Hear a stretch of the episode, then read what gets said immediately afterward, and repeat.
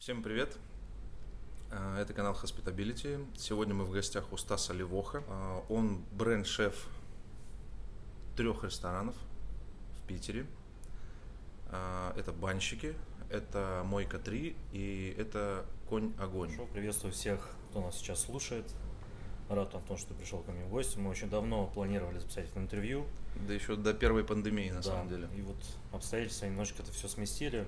Сейчас есть прекрасная возможность это осуществить. Вопрос, который э, всем вообще задаем абсолютно. Что такое гостеприимство для тебя? Гостеприимство ты должен делать все искренне от души, как будто делаешь что-то для своих друзей, без всяких там стереотипов, что я шеф, я сказал будет только так, слышать гостя, откликаться на его какие-то пожелания, ну и предвосхищать, наверное, его, ну, его ожидания вообще от того, что он хотел получить любом из ресторанов. То есть я люблю, чтобы люди ели, восхищались и говорю, что это круто, это вкусно, чтобы сервис от официантов был незаметным, но в то же время настолько радушным и душевным, что ну, людям хотелось бы возвращаться. Если это у тебя заложено в душе, то я думаю, это будет чувствовать любой сотрудник, гость, любой человек, который находится в данной локации. Можно ли заразить, например, того человека, который э, не понимает, что такое гостеприимство, он это не смог прочувствовать, условно, у него дома этого не было,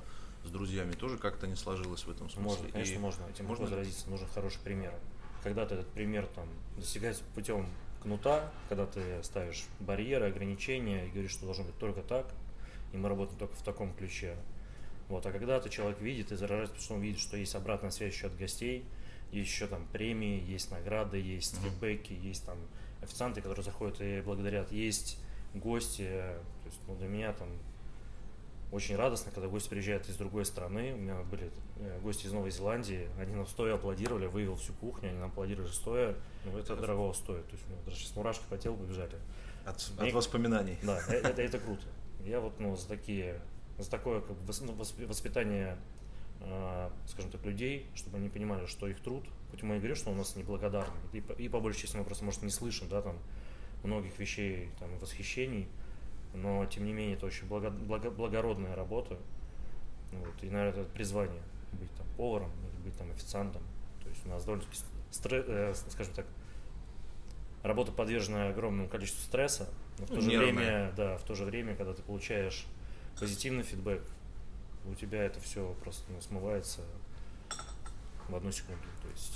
Всегда в ресторане, ну, по крайней мере, я это часто видел, и мне кажется, до сих пор где-то это еще остается, да, а что есть вот эта граница эм, между работниками кухни и зала, что кухня всегда считает, что они супермены, и все, кто работает в зале, они дураки, ну и, соответственно, взаимная история со стороны зала.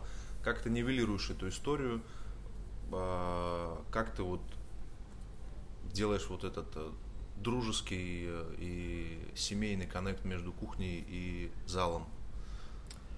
я скажу честно, отмотаю там лет, наверное, 12-13 назад, будучи сушефом на кухне одной из ресторанов, я действительно проводил такую границу, что кухня это кухня, зал это зал.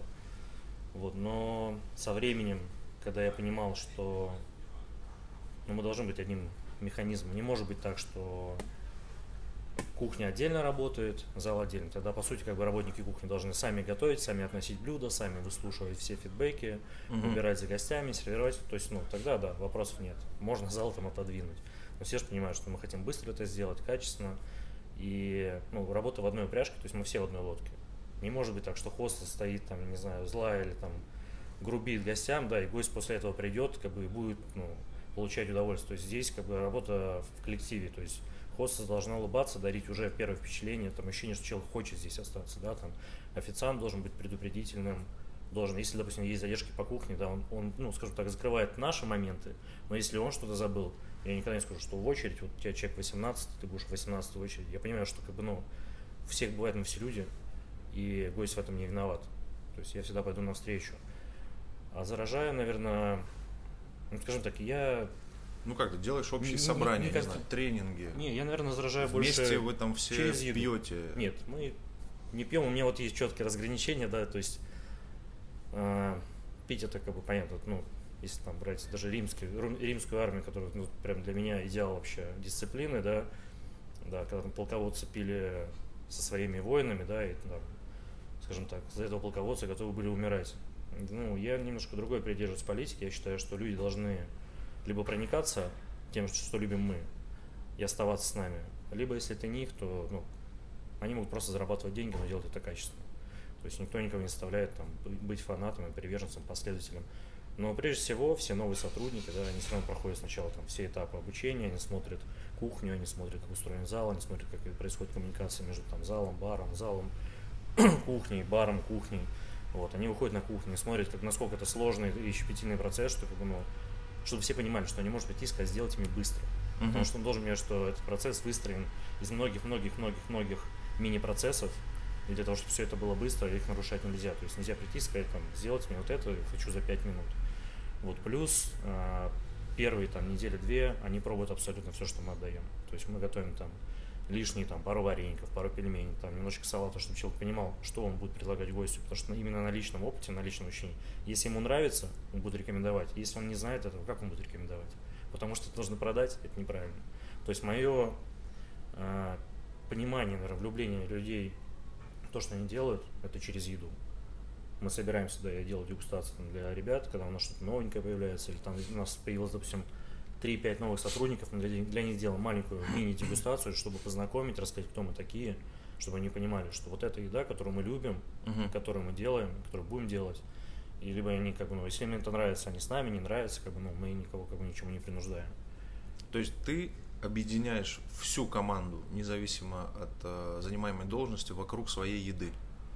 Еда, уважение, Перв, ну, первоочередное, да, это еда, вот, чтобы все э, знали, с чем они работают и объединялись вокруг этого. Конечно. Ну, я думаю, что в ресторане две главные вещи. Это кухня и сервис. Это угу. прям две вообще две вещи, которые должны быть на уровне. Если что-то хромает, то есть, да, если там слабый сервис, то еда будет невкусная. Если слабая еда, но прекрасный сервис, ну, как бы, да, похвалит официанту, но смысл возвращаться там, где невкусно.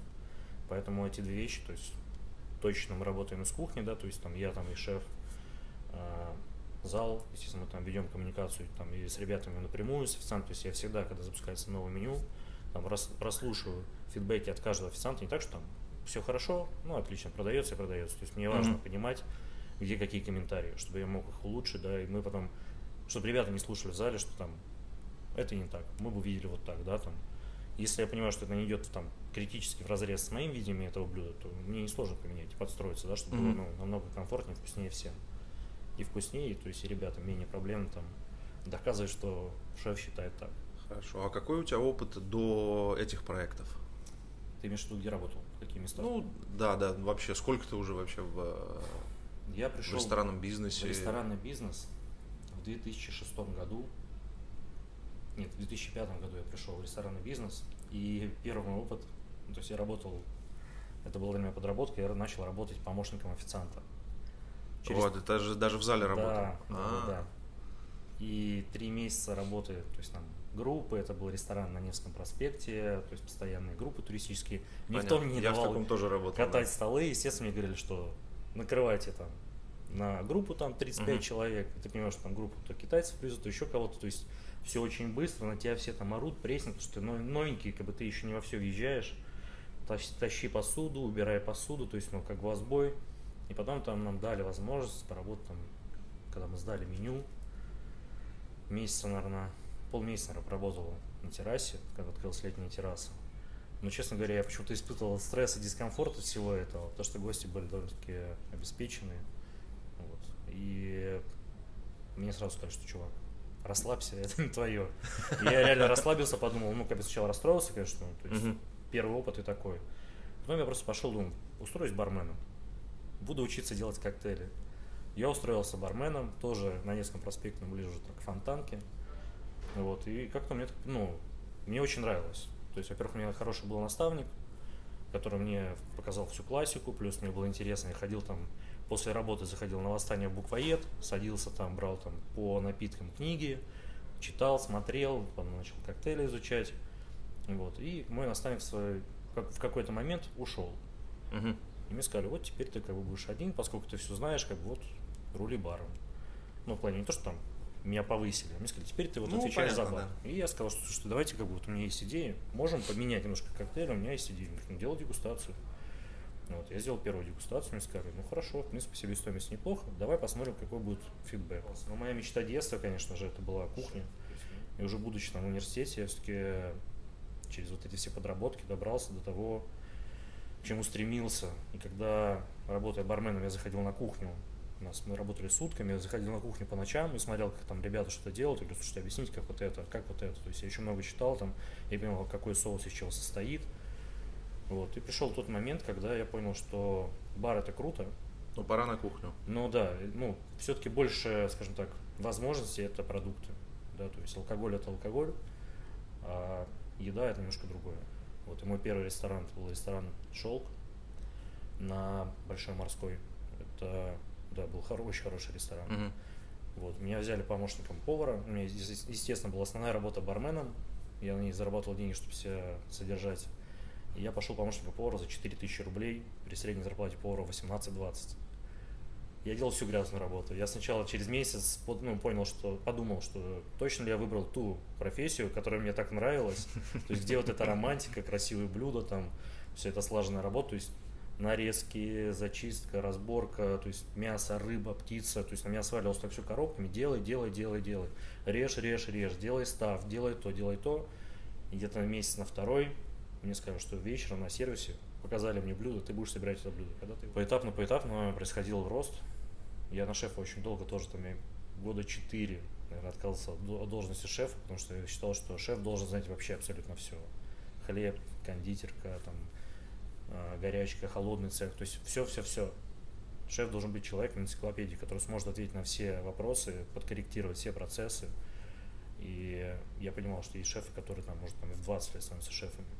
Но по факту там знают очень-очень мало, ограниченное количество информации. А во сколько ты стал шефом? Шефом я стал в 2015 году, 31. Да? Угу. Да, 31 год. Класс. А кто повлиял сильно на, твой... на твое восприятие вообще работы поваром? Это Антонио Фресо. Ну, угу. как бы тут можно сказать, что это мой там друг, брат, учитель, да, это угу. человек, который, ну, с которым приятно работать, угу.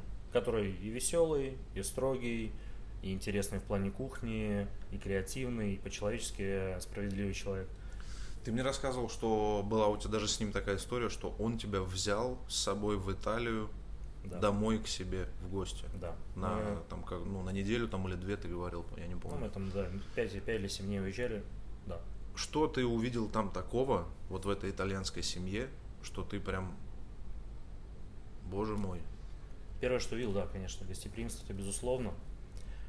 Но самое, самое для меня было удивительное, что ну, насколько люди чтят свои традиции, угу. кулинарные, семейные. То есть это прям вещь, которая меня поразила. То есть мы в Рождество, посидев там дома, выехали, скажем так, в местный бар, и ребята там нашего возраста, да, то есть выходили и не рассказывали, что как там я там напился или куда я поеду, а делились, что я там готовил лампредотто, да, там вот это, ну, тушеный этот говяжий желудок, да, там я там готовил то-то. Мне Антонио объяснял, что у нас у каждого там север, юг, там центральный, так, у нас свои традиции. Мы на Рождество готовим определенные блюда. То есть, поскольку вот я южный, для нас вот это блюдо вот прям знаковое, да, там. А, и ребята, которым по, там, по 30, там, по 25 лет, рассуждают там о еде, как там круто докрутили со специями, еще что-то сделать. То есть, ну, вот это то, чего, наверное, не хватает нам. У нас, по сути, праздники не проходят немножко в другом формате, да, там. А там осознанно все. И в семье, то есть у него, у Антонио, нельзя сказать, что только бабушка готовит. Бабушка у него э, готовит прекрасную там рагу из ягненка, арикетты лепит, мама готовит салаты, то же самое лампредотто, папа тут же там на гриле делал э, жировой сетки в бараньей, легкие, печень, почки с шалфеем, ну, Субпродукты, да? Да, замотал все это в кишку и все жарил эти колбаски на гриле на балконе. Я понял, что нифига себе каждый... На балконе прям. Прям на балконе, да, видно. И я у Антонио спросил, слушай, Антонио, как так? Вот, ну, Италия, да, там, маленькая страна, но производит столько всего на весь мир, там, от сыров, там, хлеба, солями, то есть почему, как ты думаешь, почему в России такого нет? Он говорит, потому что мы любовь закладываем, сажая зерно в землю, а не когда мы делаем хлеб. Мгм. То есть у нас на всех этапах мы очень бережно ко всему подходим и понимаем, то есть э, во что это выльется, что мы хотим сделать лучший продукт. К слову о культуре, ты работаешь с русской кухней. Мгм. Ну, скажем, ты берешь за основу русскую кухню.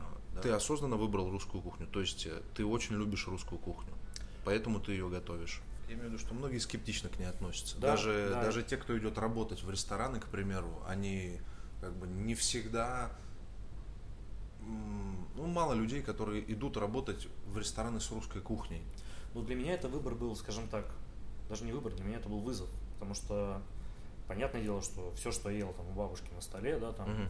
бабушка у меня там с Украины или там с Беларуси там по папиной линии, мне это все нравилось. Мгм. Но как это превратить все в ресторанные э, блюда, над этим нужно было подумать. Плюс много проектов было в Петербурге, наверное, сейчас тоже еще существуют, которые давали такую классическую русскую кухню, возможно, там советскую классическую, возможно, как бы люди к этому поэтому скептически к ней относились. И для меня, наверное, это был такой новый, новый путь, потому что я поработал там а, с разными кухнями. Мне хотелось, ну, прям взять, что-то сделать круто, чего я еще не делал. И, наверное, еще один отпечаток, который на мне есть, ну, почему я взял русскую кухню, ну, немножко это, скажем так, развернул по-своему, моей крови. То есть я, у меня смесь кровей там от Польши до Украины и, и кубанские казаки. То есть, ну, мы ра- разматывали наше ге- генеалогическое дерево, насколько могли. Просто вот отец задался этой целью. Вот мы так мотали на три колена там по его линии, то есть возможно там крови, да, то есть смешение крови, возможно, ну, у меня это в крови. Разное из разных культур, но собрать в одно. Мгм. А, Я знаю, что ты у себя на кухне очень много готовишь сам полуфабрикаты. Я имею в виду колбасы, вы сами здесь делаете, Да. а, варенье сами, наливки, что-то даже из кондитерки. Ну, я имею в виду прям с нуля вообще сами э, готовите. Сложно ли это было организовать? А много ли для этого нужно мощностей? Много ли, то есть а, дорого ли это обходится с точки зрения себестоимости и вообще вот бизнес каких-то процессов? Потому что я думаю, что есть проекты, которые задумываются, а делать ли нам самим там страчителлу, к примеру, или нам за- покупать у поставщика. Что будет лучше, э, в плюс, в минус? То есть как ты принимал решение и почему ты решил вообще сам начинать все это готовить, э, а не покупать колбасу итальянскую, просто вакуумировать и продавать ее людям как бы, как через гастроном там ваш, потому что у вас есть еще и гастроном в ресторане. Ну, мы же ресторан русской кухни. А русская кухня, она всегда как бы... То есть у нас сезонная кухня, да, у нас есть э, тот период, когда у нас есть все на огороде, есть период, когда нужно запастись на зиму. То есть квашение, соление, копчение, засолка, то есть... И, конечно, хотелось сделать самим, потому что ты можешь дать тот вкус, который ты хочешь, ты можешь дать э, любую форму, ты можешь там добавить больше сахара, больше соли, меньше кислоты, больше кислоты. И все эти процессы довольно-таки интересны. Плюс колбасы для нас вообще изначально мы просто пробовали. Не хотелось сделать колбасы, но тогда еще мы просто вот, ну, искали там в интернете, как сделать, что сделать. Я прям критически сначала так был настроен к использованию э, нитритной соли. Ну, когда я там вычитал, что ну, ну, без этого никак. То есть бутулизм 100% да, будет, если не использовать. И я согласился, что ладно, мы будем пробовать колбасы делать так. То есть сначала мы мясо сыровялили, вот, а дальше уже начали пробовать колбасы. И по колбасам, конечно, я не знаю, это ну, не реклама, это просто реально огромное спасибо, что есть доступные ресурсы, называется Ем Колбаски. Просто человек, технолог Павел, который проработал 25 лет на мясном производстве, просто вот так за даром раздает тебе все процессы. И инвестиций, в принципе, это съело немного. То есть я изначально хотел коптить рыбу, чтобы она у меня была, да, там, купил себе коптильную, она стоила, по-моему, там 12, по-моему, тысяч рублей. Мгм. Ну, то есть вообще ни о чем, смешная сумма. Вот, а дальше мы решили, что мы сделаем пару видов, пару видов колбас. И там месяца через 2-3 мы получили первый нормальный результат, когда мы видели еще наши продажи, нашу себестоимость, и, то есть я сравнил, что, ну да, итальянские колбасы стоят там тысячу рублей, Мгм. мои стоят там дешевле. То есть я могу на этом зарабатывать, да, и я, в принципе, делаю, может быть, не итальянского качества, да, но тоже неплохо. Поэтому мы решили развивать то, это направление. В принципе, у меня занимается этим один человек, который мы вывели графики, когда мы что вешаем, когда коптим, когда ставим новые партии. То есть у нас это идет бесперебойно, этим занимается один человек, который, в принципе, занят там от 6 там, до 8 дней в месяц. То есть, чтобы организовать процесс производства э, такого рода у себя в ресторане, это, в принципе, не, не сложно и не требует каких-то супер затрат. Ну, нет, затраты это требует, конечно, но помимо Ну, фото, я там, имею в виду огромных каких-то камер, не, не, не огромные затраты точно. Ну, то есть огромные, зат- ну, опять же, у всех разное понятие огромных затрат. Ну да. То есть мы, если так оценивать, наверное, вложились во все это там с ошибками, там, спорщик какого-то сырья, Мгм. там на первом этапе, ну, 1400 максимум. Мы, мы Мгм. прошли через свои ошибки сами. Ну, слава богу, что они у нас были, что не так, что ну, пришел человек, поставил и ушел. Мгм. То есть мы наделали ошибок на каких-то этапах, мы там реально где-то запороли там 30 килограмм колбас. Мы поняли, что на 20 день не зреет колбаса. Что мы не выключили вентилятор, у нас образовался закал, да, все, колбаса не зреет внутри, она мягкая, а снаружи корка. Все, она не выпускает влагу. Мы эти 30 килограмм, конечно, ну, для нас это был ну, удар. Мы это все нам пришлось-то списать и выкинуть. Инвесторы нормально к этому относились? Инвесторы в нас верят и нас поддержат, в принципе, на многих этапах. Но, опять же, Ну, безусловно, есть мы- граница мы- да, мы, всегда, но мы- тем не менее они относились с пониманием, что все, Конечно. 30 списали килограмм, давайте попробуем еще, то есть все-таки давайте настроим, давайте сделаем это, чтобы это было классно. Да. Ну, у нас не было такого, что вы за это заплатите. Мгм. Это была ошибка, потому что все понимали, что мы учимся самостоятельно. Мы настраиваем процесс. Да, но при этом они понимали, что мы за безопасность наших гостей. То есть там Мы не будем- пропихнуть там, сделать из нее сервелат, пойти ее сварить, сказать, что теперь будет сервелат. Меня тоже не позволяла совесть. Лучше, как бы, я бы заплатил даже сам, если так, ну, стал бы вопрос. Мгм. Ну, Это важно. Это сейчас ты очень важную вещь сказал. Имея вот этот опыт организации своего производства, давай тебя бросим в прошлое, и ты бы еще раз ввязался в эту историю, стал бы еще раз это организовывать? Или ты, пройдя этот опыт, думаешь, блин, нафиг это вообще все надо было? Ну, как бы уже сделано и сделано, делаем, умеем. Нет, это круто.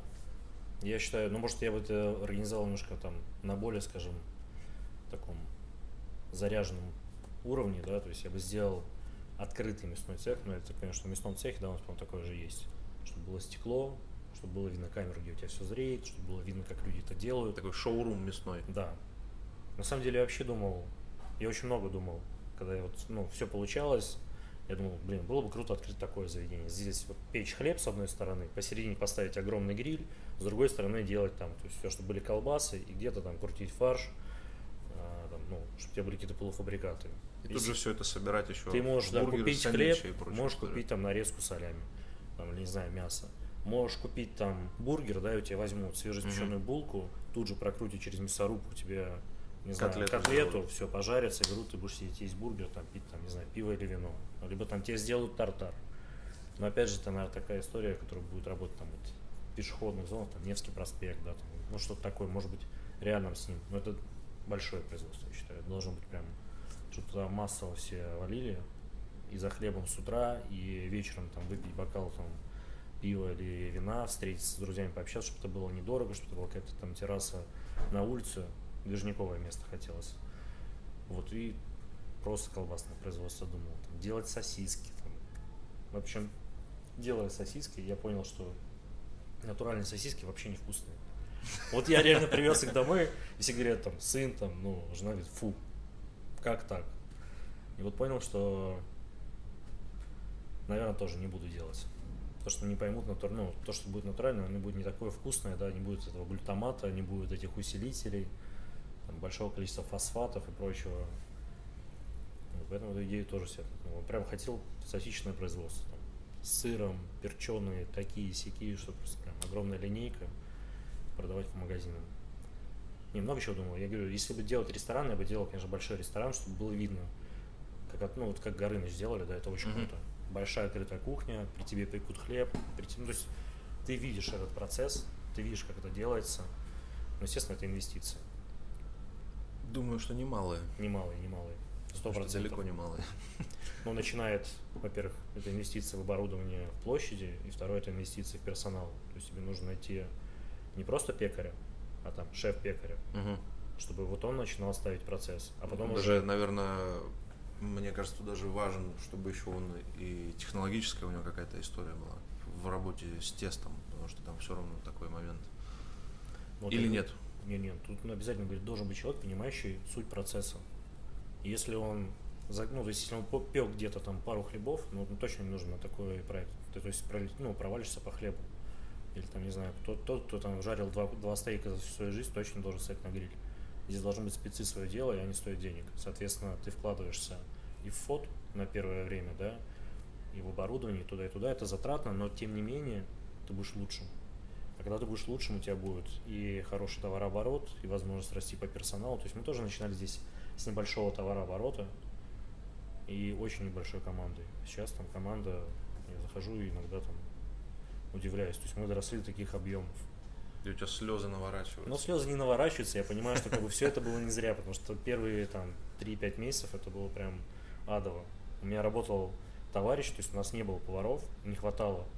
У меня товарищ шеф, он там должен был уехать открывать в нижний а, заведение, говорит, слушай, говорит, ну, давайте помогу. Он говорит, у меня полтора месяца есть, говорит, я говорю, что ты поваром ко мне пойдешь? Он говорит, ну давай, конечно, он говорит, мне как бы, ну с тобой как бы в кайф будет Мгм. поработать. Он просто меня уходил, говорит, слушай, говорит, ну ты реально больной. Время два ночи, мы закрылись в 10, то есть у нас не было заготовщиков, у нас там гора рыбы, я всех заставлял оставаться, мы все разбирали совместно. Рыбу, делая все заготовки, и с утра мы приезжали сюда в 10 утра, чтобы в 11 открыться. Конечно, там выработки у нас были 320 часов, 340 часов. Ну, то есть люди без выходных вообще. И я понимал, что на третьем месяце уже все злые, но не шел персонал, не могли набрать на персонал. И все приходили на этот оборот. и- Это во время пандемии или после? Это- или это в открытие. принципе Это вообще? открытие А, вообще это открытие только. И все говорили, не, не, мы так работать не готовы. Ничего, поэтапно, поэтапно мы росли в товарообороте, набирались людьми, организовывался костяк, потому что я пришел, у меня было два человека моих. А возможно по-другому в этой сфере? Вот э, работать немного, супер в удовольствие. Ну там, нет, то есть, есть... такие рестораны, но я не люблю пустой зал. Нет, чтобы было, чтобы проект жил и был успешным. Возможно ли в этой сфере работать немного? Нет. Я считаю, если ты хочешь успешный проект, ты должен работать много. Ты должен вкладываться на все 110. Но сейчас, допустим, говорю, у меня есть уже возможность, чтобы все работали в нормальном графике, да, там, по 12 часов, особо там не перерабатывая там, то есть 3,3, там 4,2, кто желает. И каждый занимается уже все. Мы провели четкое зонирование, да, и у каждого есть определенный пул задач, то есть ты не делаешь огромный объем, надрываясь, и тут же тебе помогает и сушеф, и готовить, и делать заготовки. Сейчас все, слава богу, у нас все распределилось. Но к этому нужно прийти. Нельзя прийти вот так на проект, открыться, и вот я хочу работать там, делая 5 блюд, на, э, делая 5 блюд, ковыряясь там в носу и получая там большую зарплату. И я вообще благодарен тем, кто вот от самых истоков со мной. У меня осталось три человека.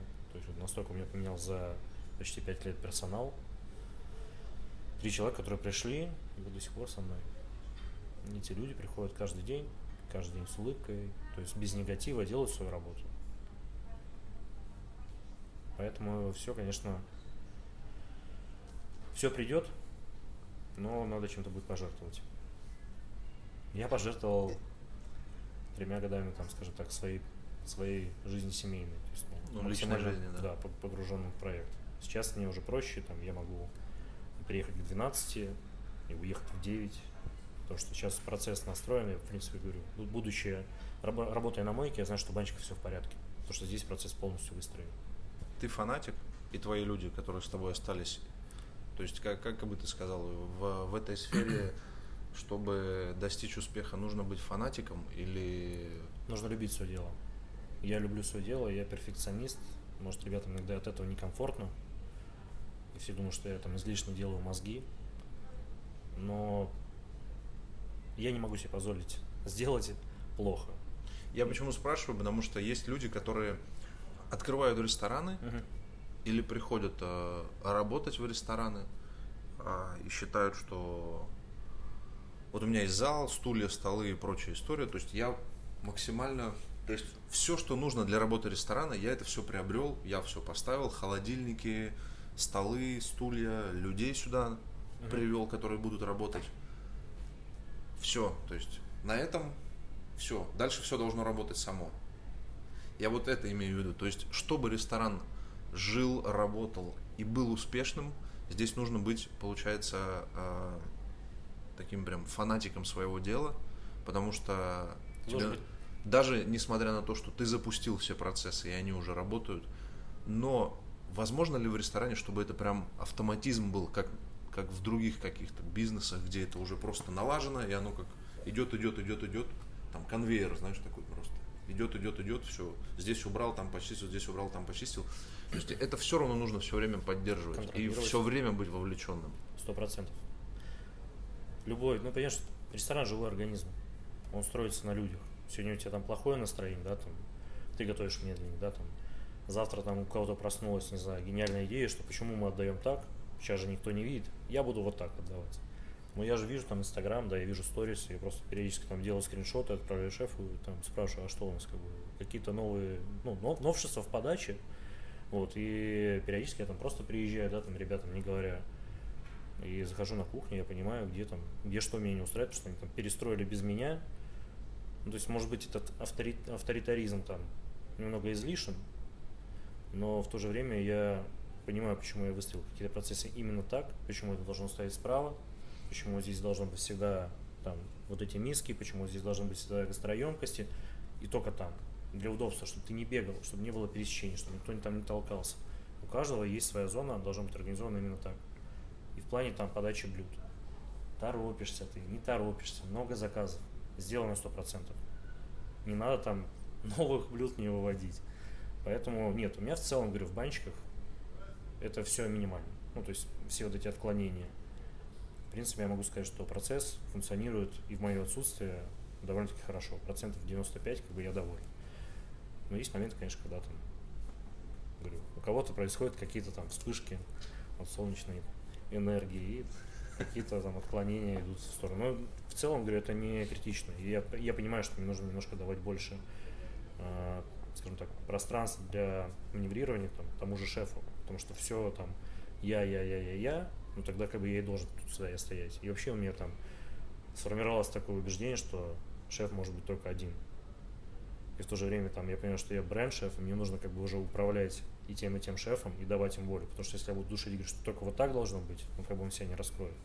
Поэтому я сейчас где-то там себя немножко приземляю и более спокойно ко всему подхожу. Но в целом, если нет лидера, который будет задавать тон, естественно, все процессы будут работать по-разному. Ты участвуешь в своих проектах деньгами своими? В одном, да. Зачем? Если есть инвесторы. Ну, слушай, да, так, я... Так просто сложились обстоятельства, или ты Нет. сам в какой-то момент сел и сказал, я хочу тоже проинвестировать? Нет, да, так, я тебе поведаю, как это было. Потому что все равно это как бы... Ну, это, это риск. Да, это, это риск. риск. Но давай так, и... я, я понял, что я занимаюсь этим довольно-таки длительное время. А, если я буду делать какой-то бизнес, потому что ну, у меня там семья, там, у меня появился, появился второй ребенок, нам нужно там расширяться, я подумал, вот ипотека, да, я буду платить за нее там 25 лет исправно.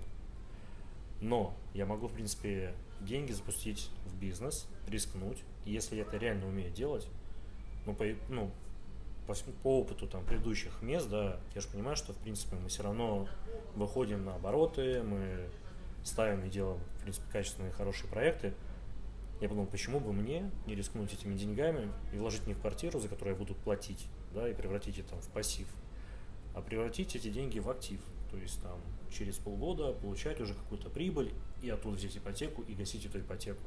То есть мне это даже не то, чтобы там стать богаче, или не то, что там, что все говорили, что смотрите, у нас новый ресторатор в городе появился. Это очень такая простая, как бы приземленная цель, просто для того, чтобы как бы поддержать свою семью и быстрее эту ипотеку закрыть. То есть, если там проект будет работать, зарабатывать определенные деньги, да, я там, соответственно, буду не по 300 там, тысяч рублей или там, по 60 платить, а там побольше. И быстрее. Инвесторы не против были? Ну, потому что все равно появляется, как бы, для них, ты же как человек, который, я... скажем, плюс-минус на равных сможет принимать вот эти какие-то решения в рамках проекта? Я на самом деле туда входил на условие того, что я буду заниматься именно разработкой меню. А, то есть вы сразу обговорили, Да, кто я, за что отвечает, Я не буду там... чтобы не было конфликта интересов. Нет, нет, не будет конфликта. То есть я поставил команду, все обучил, все оставил ребятам. Соответственно, моя задача только при, ну, приехать там, посмотреть качество, да, там, как все это работает, посмотреть процессы. То есть моя повседневная работа. Посмотреть там себестоимость, наценку, вот с этим, то есть работать. И там, если нужно, провести обучение плюс обновление меню. Все, дальше все, весь процесс строится на людях, которые нам поставлены. То есть, по сути, я не вовлечен в этот бизнес там прям с головой.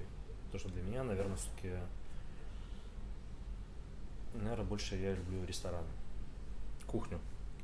И кухню, и атмосферу. То есть Ты там- имеешь в виду не вот эти не финансовые все истории, да? Не финансовую сторону. Не, финанс- работу с цифрами, я имею Нет, в виду. финансовая сторона тоже интересная. То есть я понимаю там. То есть мне интересно именно, как нужно сделать так, чтобы зарабатывать больше, да, там. Мгм. То есть больше там маржинальных блюд, там, более там, а, скажем так, сезонные брать продукты, ну, брать больше сезонных продуктов, которые стоят дешевле, там, в самом соку и запускать в меню. Но в целом, говорю, у меня нет такого, что прям вот я там трясусь за бизнес, я понимаю, что сейчас мы, конечно, в силу всех этих обстоятельств очень-очень, не- не- скажем так, не в самом выгодном положении, но ничего, Ну, я все в такой ситуации, что Я верю, непонятно, что- что будет завтра. верю все, что, будет, что все будет хорошо. Если нет, это для меня был опыт, за который я заплатил, никому как не должен. То есть не так, что вложите в меня, не получилось, извините. Я за это отвечаю собственными средствами и как дальше будет, там видит там один бог, а я верю в лучшее, я думаю, что все будет хорошо. Мойка 3. Это fine dining, это уровнем выше, это... Что это за проект? Мойка 3 – это проект, который открывался в первой своей версии как ресторан новой русской кухни. Вот. А после пандемии мы уже переквалифицировались, потому что этот проект был направлен прежде всего на туристов, которые приезжают в Петербург, и мы хотели знакомить их там с русской едой, с новыми интересными продуктами. Но так сложились обстоятельства, что границы закрылись, у нас наш внутренний потребитель и внутренний туризм. Поэтому мы решили сделать То есть вы после пандемии пере... мы поменяли концепцию в корне, то есть еще будучи А, на пандемии, да, мы созванивались там по всем зумам, скайпам, обсуждали, что делать дальше, то есть как мы будем, потому что мы понимали, что мы только открылись, у нас огромное количество инвестиций вложено, мы понимали, что у нас не будет этого турпотока, что мы не выйдем наоборот. Вот, и мы приняли решение, что давайте станем комфортными для всех на каждый день. То есть мы не будем привязываться к какой-то кухне. Мы сделаем что-то наподобие Нео Бистро, вот, где люди смогут за адекватные деньги ежедневно кушать любимые блюда, естественно, с нашим каким-то отпечатком. Это копия банщиков по Нет. кухне? Нет, Или нет, прям нет, совсем нет, другое? Там абсолютно другое все. Там тоже русская Нет. основа? Нет, нет, нет. А, то есть там, Там совсем... вообще, то есть, ну, мы взяли Европу, то есть я взял Европу, я взял Азию, то есть где-то что-то перемешал, я не брал там, где-то классику взял, где-то взял Америку, да, там тот же самый там чизбургер, ну, там, где-то сделал шаверму на свой лад, да, там с индейкой, с щавелем, с тандури, с фасолью. А, ну, это надо пробовать. Вот. И где-то вот такие вещи взял, хитовые, да, которые, ну, по-моему, это очень вкусно. Мгм.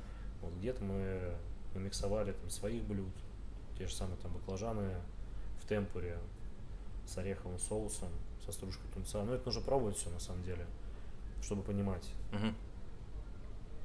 Поэтому это, наверное, нет, это не fine dining, это Ну, уже сейчас не, да. comfort food, да, на каждый день.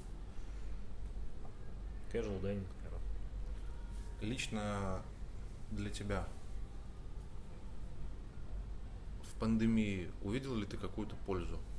Ну, давай так, у нас выделилось, в принципе, очень яркое направление это доставки, да, именно ресторанные, не вот эти там все а, два берега или еще что-то, да, то есть рестораны переквали- переквалифицировались на доставку.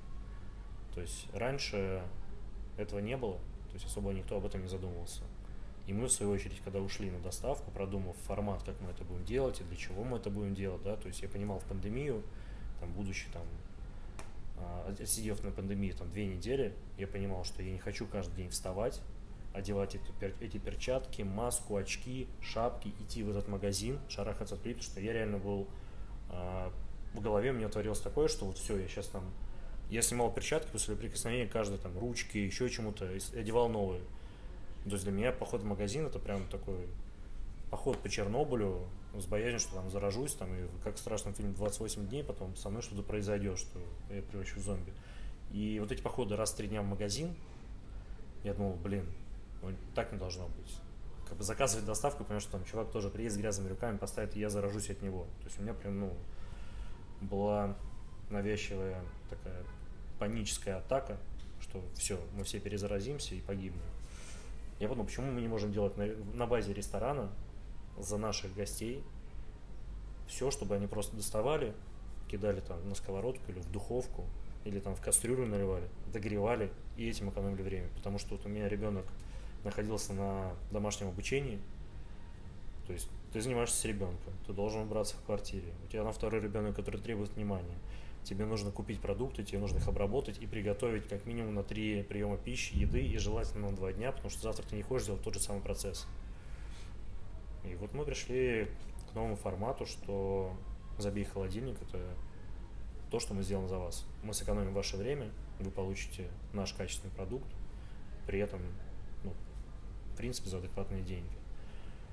Вот, сейчас, конечно, нас стрельнул рынок доставки, и, в принципе, и мы приросли по нему. Я понимаю, что в этом тоже был положительный момент. И на случай, там, если будет, не дай бог, конечно, еще один закрытие, мы будем знать, что мы будем развивать и чем, э, чем, что будем прокачивать.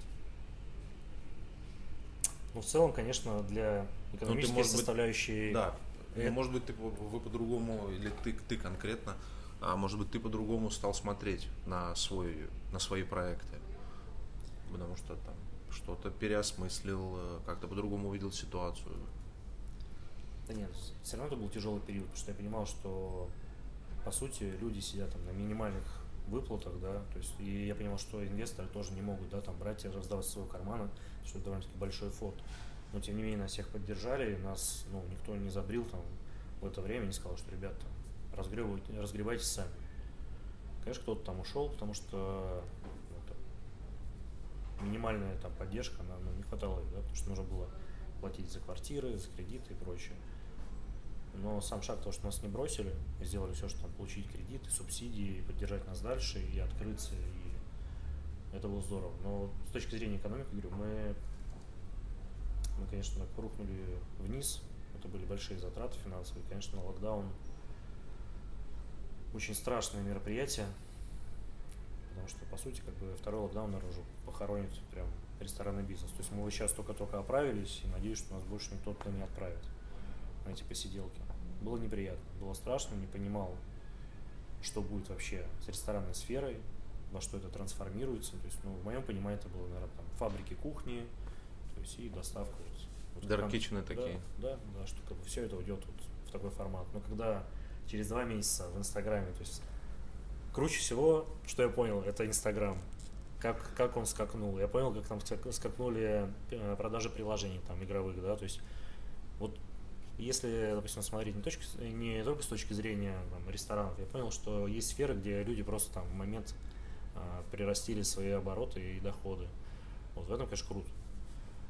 Вот. И я понял, что вот в Инстаграме, когда я смотрел, люди говорили, когда же откроют ресторан, я хочу одеть платье, я понял, что люди все-таки, ну, для них самое важное не только еда, атмосфера. Прийти и ощутить себя вот, ну, в центре праздника, посмотреть там, красивых людей напротив, да, там, выпить бокал вина, пообщаться. То есть что не все так плохо, я понимал, что мы откроемся, что все будет хорошо, что и гости вернутся, что все по нам соскучились именно по всем ресторанам, да, что вот этот формат выйти из дома куда-то никуда не уйдет. А поначалу я прям думал, что все, да, наверное, всех свернут, и все будет только вот доставочка еды, вот и все. Слава богу, этого не случилось. Слава богу. Откроют границы когда-нибудь. Куда поедешь на стажировку? Вот прям, не знаю, там первые три места, куда бы ты прям взял сразу, купил билеты и поехал. Ну, честно Три, говоря, одно, два, неважно. Я приоткрою там завесу тайны. Я в конце сентября улетаю на стажировку в Мадрид на две недели. Вот. Потом, что мне было бы интересно, конечно, я хотел... А куда в Мадрид? Sala, Кам- кому? Sala de Despiece, как-то так Мгм. называется место. Это прогрессивные ребята. Это ресторан. Это Это, не ресторан. школа. Нет, нет, это ресторан. Ну, школа, школа это Ну, я имею в виду, есть ребята, которые уезжают там, условно, э, в Бакиус, э, в Ферранди, еще куда-то да, там, или Кордон поучиться Блю. кондитерке или кордон блюда, поучиться там хлеба, хлеб печь. То есть ты едешь именно прям в Да, ресторан, я прям считаю, сразу на кухню, будешь там. практика это круче. Вот, я хочу вот съездить сначала в Испанию. Мне нравится пару ресторанов в Копенгагене. Мне нравится бистро в Париже.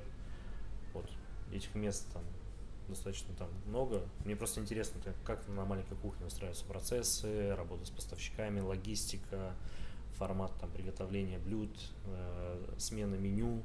То есть я, конечно, еду больше, наверное, на не за тем, что что-нибудь готовить, это тоже, еда тоже обязательно. Вот, я, мне больше, наверное, интересны процессы, как это все выстроено, работа там э, на столь маленькой кухне, когда успеть сделать заготовки, во сколько открыться, то есть кто за какие отвечает позиции, то есть все вот это, как, как они там технологично выстроены по оборудованию, ну, естественно, поучаствовать в этом процессе руками, для того, чтобы ну, саму ощутить. Вот, и, наверное, еще одна моя мечта, это в Сингапуре я хотел бы слетать в один ресторан на стажировку. The Burnt, The Burnt Ends называется. Он в топ-50 Best Мгм. Азия входит. Шеф австралиец. Готовит вообще прям супер крутую, прям простую, комфортную кухню. Печь, которую он сам построил, грили, все, хлеба, мясо, все, он все делает через этот гриль. Поэтому вот я бы хотел, конечно, еще и туда как-нибудь попасть.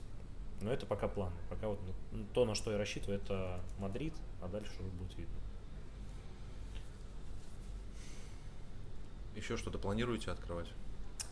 Пока нет. Но пока время нестабильное. Нам нужно сейчас, Ну, во-первых, Вообще есть идеи в голове, что которые как бы, когда поймете, что а, появилась какая-то стабильность на рынке, то начнете реализовывать. Я имею в виду, не надо Мы- сейчас рассказывать, что это будет, это еще что-то, но в целом. То есть вы планируете у нас, скажем э, так, будет расти дальше. Да, у нас будет ритейл. Мы готовимся к открытию, ну не готовимся, у нас просчитаны проекты, мы сейчас периодически смотрим, видим помещения, вот, и, и думаем, когда мы это будем запускать, то есть это тоже будут большие инвестиции, мы хотим открывать производство, Мгм. соответственно, все хлеба, колбасы, рыба, гастрономия. Ну, то есть все, что ты говорил, все-таки, Да, это все уедет в одно большое помещение. которое будет э, снабжать и, И, и рестораны. рестораны, и ритейл. Да. Круто. Короче, ты больше по мясу, по колбасам. Да, нет, я, я просто говорю, у меня нет этой привязки, там, что только это, только это. Мне на самом деле интересно все. На самом деле я сейчас хочу, как буду посвободнее учиться сыроварению, так хотя бы для себя просто. Учиться здесь будешь? Ну, честно говоря, В пока- России или- В России, да. Пока первое это в России, это книги и, скорее всего, что через людей, через сыроваров как-то. Вот, а дальше посмотрим. Конечно, в идеале было бы круто съездить куда-нибудь там в Италию и поварить с ними там моцареллу, да, там, поделать с ними колбасы. Ну, то есть, это, наверное, будет... То есть там из поколения в поколение передается. Там все будет более объемно в плане информации. То есть туда нужно уезжать реально на месяц и с вечера там делать моцареллу, делать страчителлу, делать буратту, там, не знаю, делать, ставить там выдержанные сыры, делать рикотту. То есть весь процесс от молока там, получение сыра из сыворотки, получение там рикотты, то есть все, все, все, все, все. И потом уже приезжать сюда, да, там искать какого-то единомышленника, с которым, или ехать даже лучше с ним, чтобы вдвоем приезжать и вдвоем этот процесс начинать ставить. Я просто периодически смотрю видео различные, там вот на ютубе я наткнулся, там, по-моему, The Best Breakfast in New York. Вообще мне очень нравится Нью-Йорк, импонирует. А ты был хоть раз там? Нет. Это... Ну, хочешь. Я, да, когда учился в школе, у меня был город, который говорил, что я по-любому перееду, буду жить в Петербурге. То есть это был Петербург. И на окончании школы, то есть мне сказали, вот, оставайся там в Твери. Я говорю, нет, я пойду в Петербург. Я поехал поступать сюда, подал доку- документы в три вуза. Я все равно здесь зацепился, отучился, и вот сейчас ну, уже все там стал уже гражданином этого города.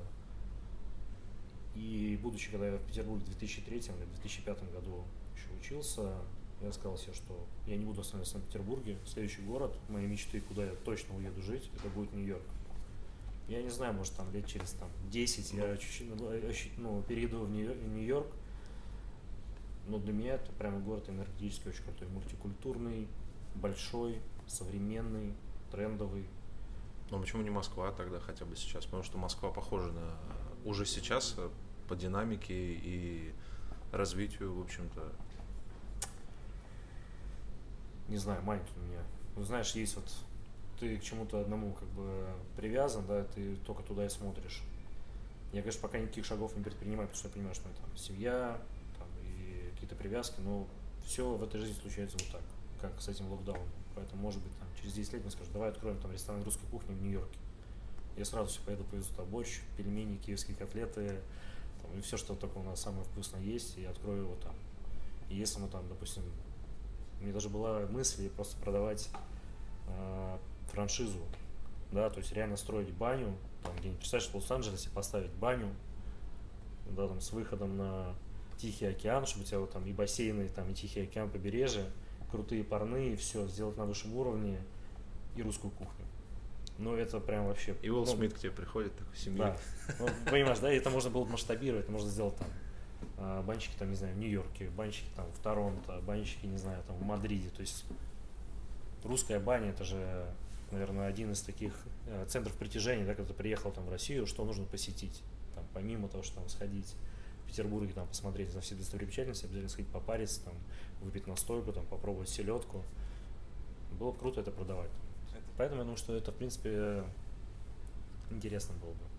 Я говорю, и возможно, возможно, лет через 10 я уже буду в Нью-Йорке, ты приедешь ко мне в гости в Нью-Йорк, в банчике там где-нибудь там, не знаю, на Манхэттене, на Гудзоне. Я вообще с удовольствием. Поэтому мечты обязательно должна быть, нужно всегда думать. Я на самом деле с, наверное, школьных лет всегда себе рисовал какой-то какой-то образ, какую-то цель, и как-то это само все получалось, это приходило. То есть от того, что визуализировал я то, видел что сейчас себя модно да, говорят. в Петербурге, да, я как бы ну, оказался в Петербурге, там, я видел там свой первый там iPhone, и он у меня появился. Причем это была очень смешная история. Зима, я покупаю себе перчатки Adidas с этими, с я на, на, на пальцах какими штуками, чтобы там можно было да, листать, на сенсоре да, листать. И мне супруг говорит, у тебя же кнопочный телефон. Кого ты обманываешь? Я слушай, это просто к тому, что скоро у меня появится сенсорный. И реально там 5S только вышел, и у меня так получилось, что просто на день рождения ребята скинулись, подарили телефон. Я говорю, смотри, видишь, перчатки что творят. А позже мне кто-то потом привез, подарил брелок, от Мерседеса. Она говорит, ну, ну что, Мерседес будет? Я говорю, слушай, ну если даже не Мерседес, то, то машина точно будет. Но через пару месяцев у меня появилась первая моя машина. Поэтому... Ну, Случайности не случайно. Да, это сто процентов будет.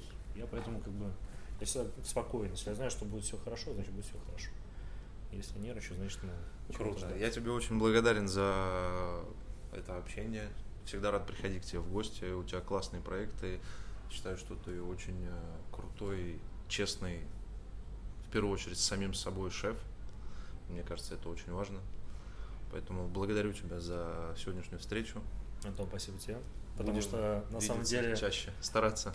Да. И очень круто, что мечтаешь и двигаешься даже неосознанно где-то двигаешься к тому, что ты хочешь. Это очень классно.